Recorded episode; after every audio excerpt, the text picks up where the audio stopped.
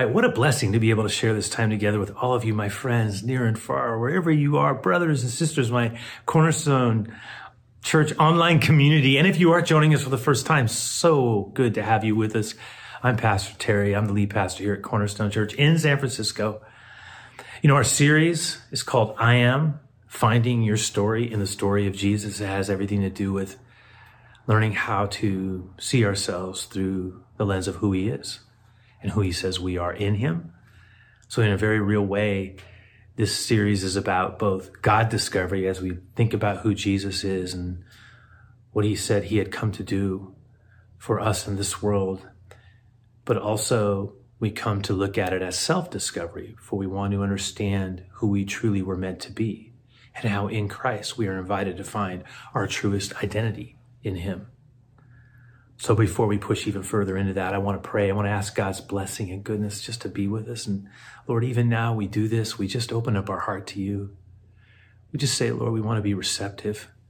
We want to be open to your good words and the life that you want to deposit inside of us as we share this time together, as we look at your words together. Let there be a flow of grace. That's my prayer. Yeah, and that we be strengthened in the way of the Lord and encouraged.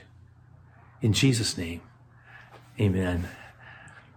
You know, I want to start off by having us reflect back on something I shared a while ago um, that C.S. Lewis wrote in his amazing book called The Four Loves.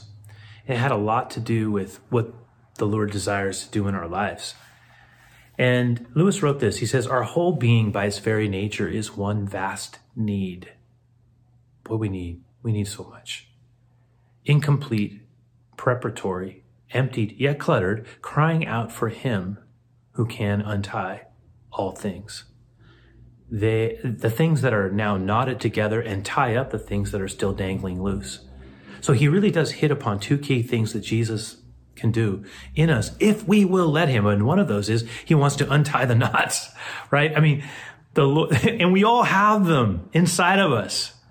Areas that are just, I don't know how to describe it. They're just all tangled up. And part of what the Lord does when he comes into our lives is he, he starts to untangle that. I mean, some of you, maybe you've seen a box full of cords and, uh, probably know exactly what I'm talking about. And if you get enough of them in the box and they're not, and you're not really careful, they just start to turn into this giant mass, this knotted mass of, of things that are just tangled all together. And it takes a little bit of effort to untangle them. Well, you know what? A lot of times those things are like what's going on inside of you and me. And they're the things that bind us. And the Lord, the Lord, oh, He just wants to untangle those knots that would steal away our joy and our peace, but our, our, you know, our settledness of soul, because inside things aren't, aren't well. And He's the healer and He wants to help us. I believe that. He wants to untie those knots that are inside of us, that knotted up thing in us, those things in us that hinder our ability to love well, you know, God wants to help us eh, by his Holy Spirit to get freed up. And, and that, that really reminds me of the other thing that Lewis said. He said he, the Lord also wants to tie up those dangling strands that are loose. And so those things that are just kind of out there and they're, they're, they're, they're dangling. And it, it, it reminds me of sometimes how the Lord wants to make us into a more whole person. He wants to tie us up, not, not in a knot, but into something that is complete and tight and whole and well, right? There are areas inside all of us that need to be healed. I know that's true for me still, and I don't think it'll ever stop being true. And the Lord wants to do that miracle work in all of us. He wants to heal us and work with us and grow us and make us better and free us from the entanglements of our past or sins of our youth or addictive behaviors or ways of being that have not been helpful to us and have actually been damaging both to ourselves and other people, people sometimes even we love. The Lord wants to help us grow through that. And He wants to help untie those knots and bring together those dangling strands that, that aren't meant to be just flying around out there, but brought into a place of wholeness and alignment. You know what I'm saying? And that goes back to something that, that Jesus said he had come to do. It was something he referred to. If you read about it, the opening of his public ministry, Jesus has said, went to the synagogue, he went to church, that's how we would say it, and he read from the book of Isaiah. It was part of their service, but the passage was a very meaningful one. It was not just a coincidence. We can read it, read about what happened here in Luke 4. It says that he, Jesus, came to Nazareth, this place where he'd been brought up. And as was his custom, he went to the synagogue on the Sabbath day. Jesus had a custom and a habit of going to synagogue, to church. If that was important for Jesus, I, I just need to say it. It's huge for us. Habits matter. Consistency matters. Good rituals matter. There's life there. There's wisdom there. Jesus modeled it. It says that he went to the synagogue on the Sabbath day, on the day they set apart as a special day to honor the Lord with, in obedience to the law that had been given to them through Moses. And it says he stood up to read. And the scroll of the prophet Isaiah was given to him, and he unrolled the scroll. He opened the Bible, and he found the place where it was written. And he said these words. And they were kind of a mission statement of sorts. He said, The Spirit of the Lord is upon me because he has anointed me. He has anointed me to proclaim good news to the poor. He has sent me to proclaim liberty to the captives. Wow. And recovering of sight to the blind. To set at liberty, to set them free, those who are oppressed. And to proclaim the year of the Lord's favor. You know, do we see how the great I am who has come to us has come to set us free? To unravel our knots and to bind up our wounds. It's what he does. I, I often think of us because the Bible refers to us as being fragile more than we ever would know. The Bible actually describes us as jars of clay. I was thinking about a jar of clay because a jar of clay, you know, like the one behind me, think about it if it's cracked or has a, a break point in it where something is open, you can it can pour something into it, but it just comes right out. It leaks out. And I, I really do think that, that that sometimes is a description of where sometimes people are, sometimes us. We may find that there's been such damage that we have cracks, and sometimes that opening is so huge or it reopens and it's broken. And so whatever is poured in just pours right out. It, it's almost like we can't receive the love that we were meant to hold. You know what I'm talking about? Some of us know that we're loved. We believe it by, by the Lord, but yet there's been such damage and such areas of brokenness that we have a hard time holding it. And remember, what we don't hold, we can't give away. And, and we were born to give away his love. And so he wants to fill the cracks and those broken places with his grace. A big part of what the Lord wants to do is make us better so that we can be a blesser of others. It's both for us and others. I mean, he loves us and he wants this for us. And that brings us to the third, you know, because I'm talking about healing and how God wants to do something special in our lives and how much we mean to Him. And that brings us to the third of the seven I am statements of Jesus that are recorded in John's gospel and is found in John 10 when Jesus declares himself that he is the gate, he is the door. I am the door. I'm going to talk about that in a little bit, but remember, in the previous uh, two weeks, we've talked about how in John 6, Jesus said, I am the bread of life. And then last week in John 8, when Jesus was dealing with the, the religious leaders and, and they were having this intense moment with the woman who had been caught in adultery and the beautiful words that Jesus gave her, and then how Jesus described himself and said, I am the light of the world, right? And so now we come to John 10. And John 10, it, it really, the statements he makes in John 10, this third I am statement, really can't be appreciated without understanding what preceded it in, in John 9, in the ninth chapter of John.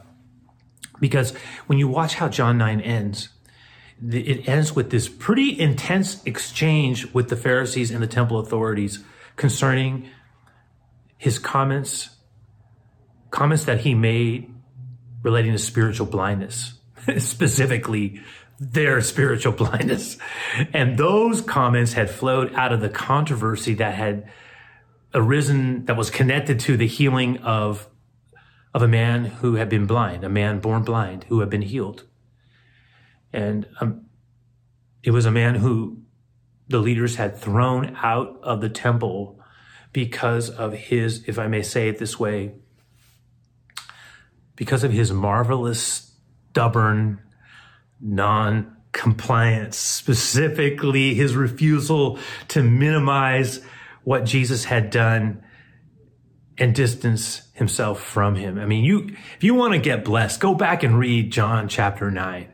It's one of my favorite chapters in the Bible because it not only describes something that occurs that Jesus did, and there's just a, a lot of drama in the way in which Jesus is dealing with the temple authorities, but even more, it has to do with the, the evolution and the emergence of a man into his faith. We watch him grow before our eyes. We watch him become increasingly courageous. We watch him start barely able to stand up. And by the time that chapter closes, he's unafraid to be known as someone who confesses Jesus. And it's just special and beautiful. And the Lord, the Lord loved him because what happened was when he wouldn't renounce Jesus, because he said, look, how can I renounce someone who's done this for me? And it didn't matter how intellectual and how smart they all were and, and how much more they knew about the Bible and, and religious things. He just basically said, look, I don't know all about that. All I know is that I was blind and now I can see. All I know, and it was him who healed me. He's changed my life. No, I'm not gonna, I'm not gonna dis, no, I'm, I'm not going to renounce him. I will not do it. And, and the more they pushed the, the more uh, stubborn he became in his refusal to, to distance himself from Jesus, the more he confessed him. And eventually it got to the point where they were so upset with him that they threw him out. And that's when Jesus went back and found him and he comforted him. And as he was comforting him, the, the, the Pharisees and the authorities were listening to what Jesus was saying. And they said, are you, are you talking about us? Right? right? And, and because basically what had happened was Jesus said, you're blind you're blind. You mean this man was born blind and now he sees, but you are still blind because you do not recognize what God is doing through and in, in right in your midst through me. You don't see. and he, and then he went even further and he implied even worse than that, you are abusive shepherds of the people. It was a stunning indictment, but it really does set the table for the 10th chapter of John because it naturally moves in that direction. Look what happens as we come to verse 1 of chapter 10. It says this Truly, truly, I say to you, he who does not enter the sheepfold by the door, but climbs in by another way, that man is a thief and a robber. There's just one way, one way in. But he who enters by the door is the shepherd of the sheep. To him the gatekeeper opens the sheep. They hear his voice, and he calls his own sheep by name. That's important. And he leads them out. And when he has brought out all his own, he goes before them. And the sheep, they follow him. You know why? Because they know his voice. A stranger, they will not follow. They're going to flee from him. They naturally know, I can't trust it, for they do not know the voice of strangers. Now, before I explain a little bit more of what Jesus is getting at here, and he will tell us actually what he's really trying to say in a moment. But I think this actually does summarize, in a certain sense, what the Christian way is all about. In some ways, finding who I am in Christ is about voice recognition. Think about it. My sheep know my voice. It's about voice recognition. We, well, it would not be unfair to suggest, it wouldn't be an exaggeration to suggest that the essence of the Christian life is about learning how to recognize and respond to the voice of the great shepherd.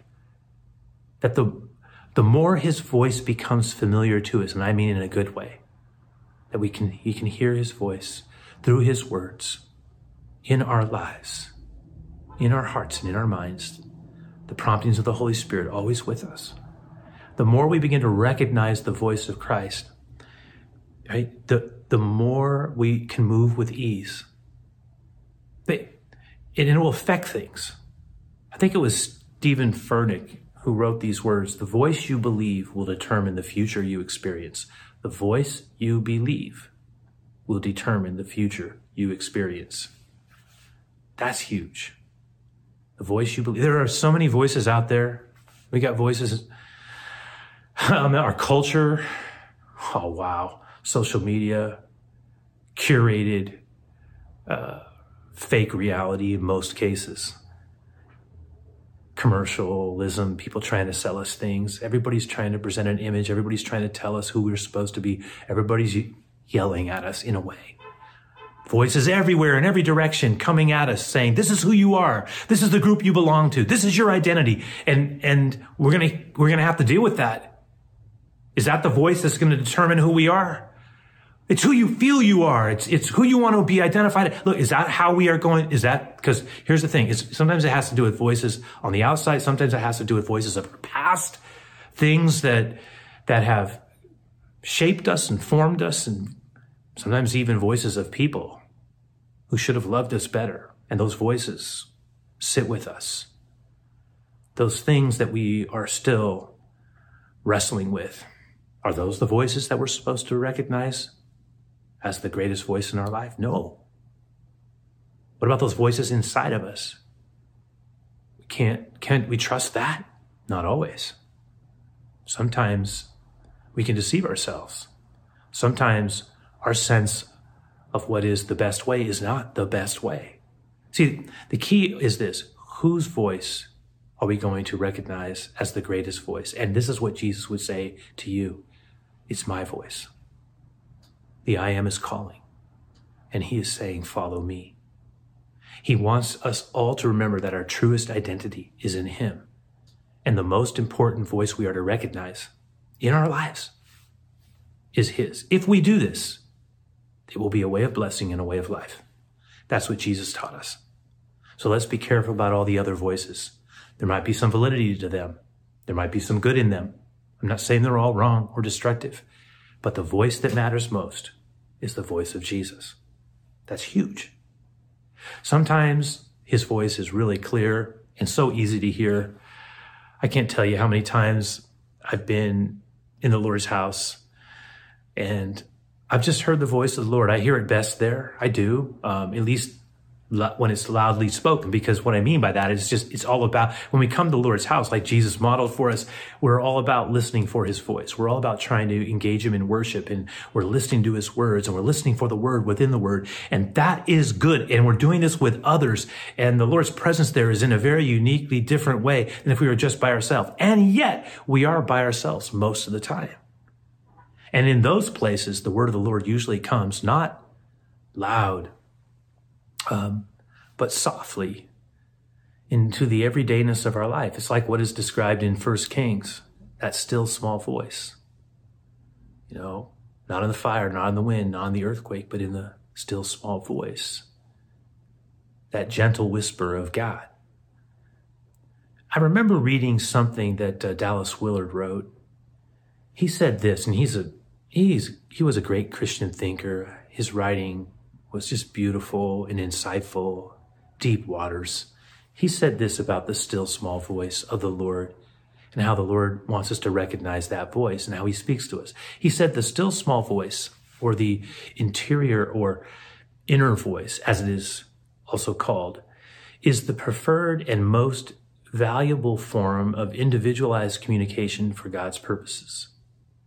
God usually addresses individually those who walk with him in a mature personal relationship using this inner voice, proclaiming and showing forth the reality of the kingdom of God as they go. What he's saying is the, that's the primary way in which the Lord works in our lives and speaks to us. It's in a very gentle, soft, uh, normal way. In it, it just it's the voice of the Lord along the way. Think of that shepherd leading the sheep. It's not a hurried pace. It's a, it's a settled thing. There's a, a comfort in it and, a, and a, a security in it. And it's not moving fast. It's, I'm not saying it can't do that ever. Just like it's not always quiet, but most of the time, that's the way the Lord works with us in our lives. And he speaks to us that way.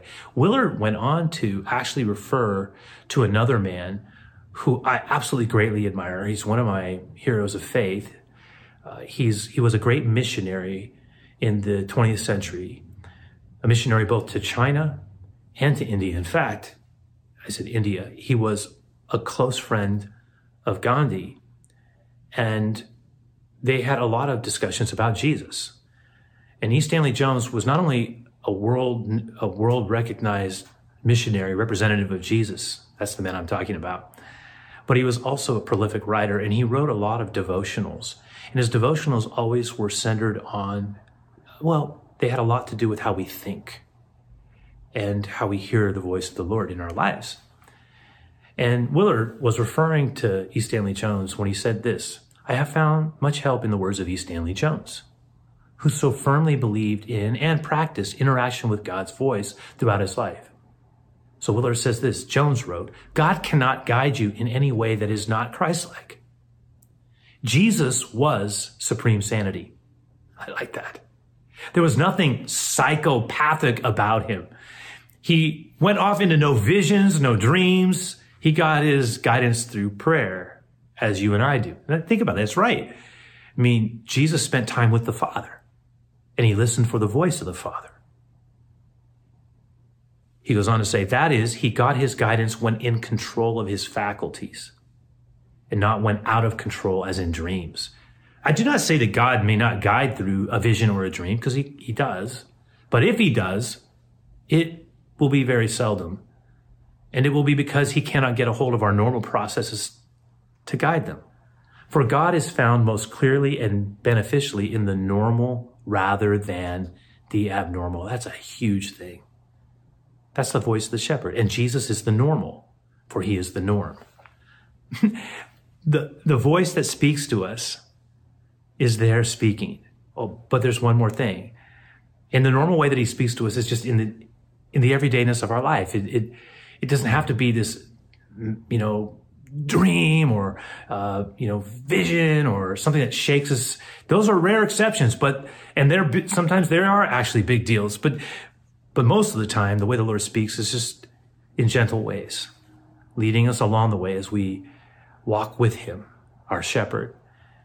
And if that is true that the lord comes to us in soft in softness and in gentle whispers you know, C.S. Lewis would say sometimes when we're suffering, is God, we hear it loud and clear. We hear it the loudest. but I do think that that means that we're going to need to, if we're going to have voice recognition, then we're going to have to have, and just stay with me on this, noise reduction. If we want good voice recognition, we're going to need, right? Noise reduction. We live in a very noisy world as I mentioned, everybody's yelling, all kinds of voices, everybody's saying this and that. And we can fill our lives up with so many things. We're constantly getting this and that, maybe now more than ever. Always taking in information, always seeing things. I know that my life has been changed as well and affected by this reality of, you know, technology.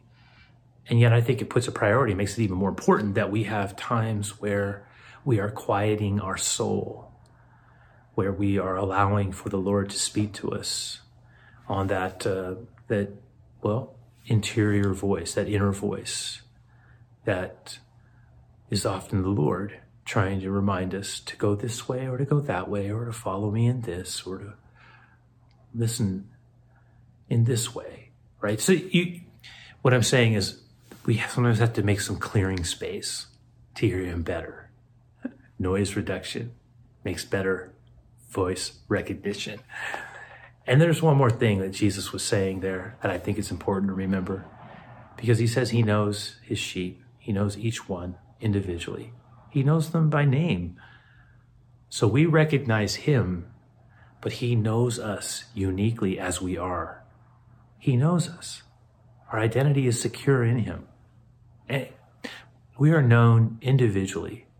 You are, and loved individually precious, individually unique, noticed, noticed, valued, and missed when you wander away. I, me too. Stop. I mean, really stop and reflect on this for a moment. reflect on this. How uniquely loved and treasured you are. He knows you by name. I think it was, yeah, it was St. Augustine who said God loves each of us as if there were only one of us. He loves each of us as if there were only one of us. And then we go back to what Jesus was saying there, because we're told in verse 6 that this figure of speech Jesus used with them, but they didn't understand what he was saying to them. It was, it was, there was a lot of these words and metaphors just didn't make sense, and nobody was really grasping his illustration nor his indictment. So, and he could tell. So he said this. Let me put it another way. so, verse seven. So Jesus again said to them, Truly, truly, I say to you, I am the door of the sheep. There it is. The third I am. I am the door. I am the door of the sheep. I am the gate. I'm the access point, the entrance to God's reality. Verse 8 All who have come before me are thieves and robbers. Whoa. But the sheep did not listen to them. What Jesus is saying, there have been many false messiahs whose purpose in coming were to take advantage of the sheep. But that's not my, that's not me.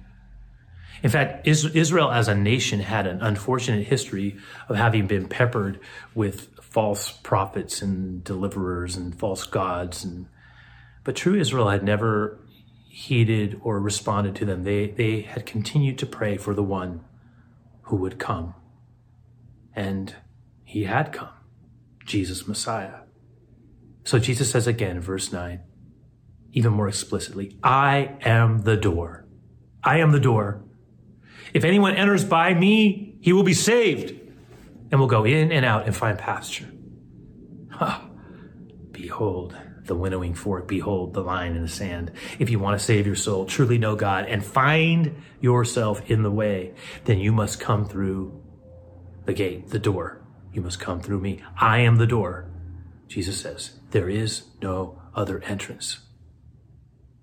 Then Jesus finishes by saying, Truly, the thief comes only to steal and kill and destroy. But I come that they may have life and have it abundantly.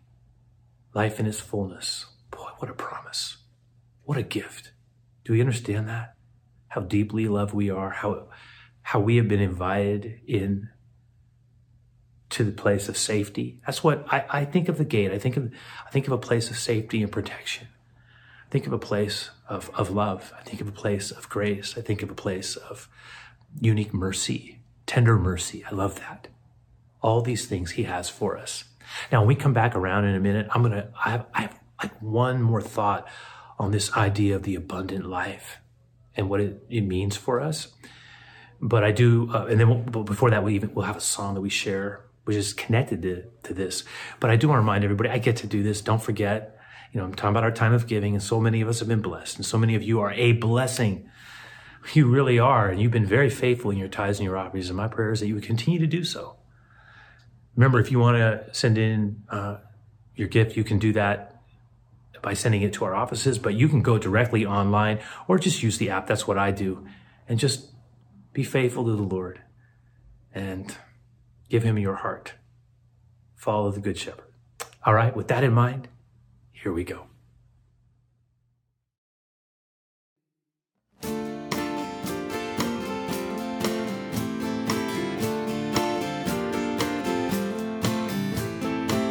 I close my eyes that I can see you. I close my eyes that I can see you. I close my eyes that I can see you all around me, all around me. I lift my hands so I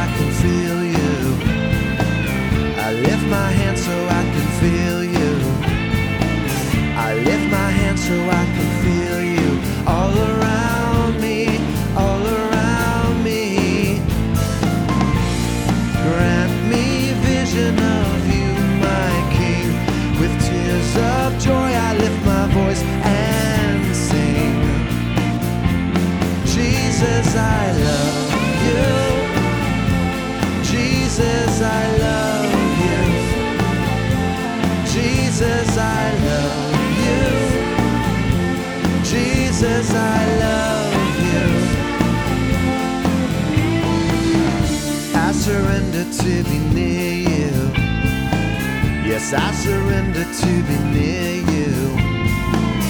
I surrender to be near you. You're all around me, all around me. Your perfect love is what I've come to. Your perfect love is what I've come to. Your perfect love is what I've come to. It's all around me, all around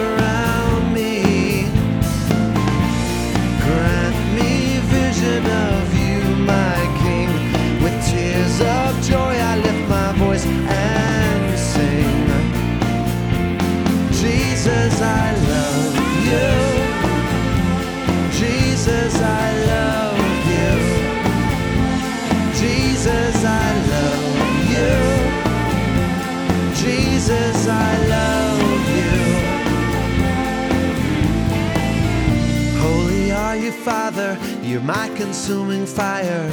Holy are you, Jesus, you are my one desire. Holy are you, Spirit, you fan the flames of love. I just can't get enough. Holy are you, Father, you're my consuming fire. Holy are you, Jesus, you are my one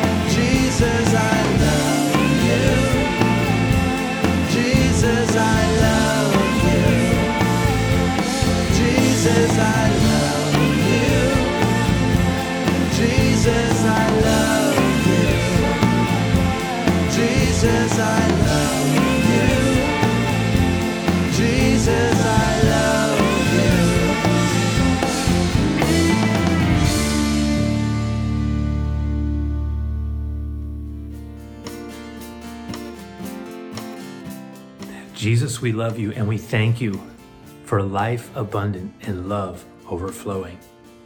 Again, Jesus said, The thief comes not but to steal and to kill and destroy, but I have come that you might have life have it more abundantly. You know, the word that is translated or rendered abundant, it actually means not just abundant, it means super abundant.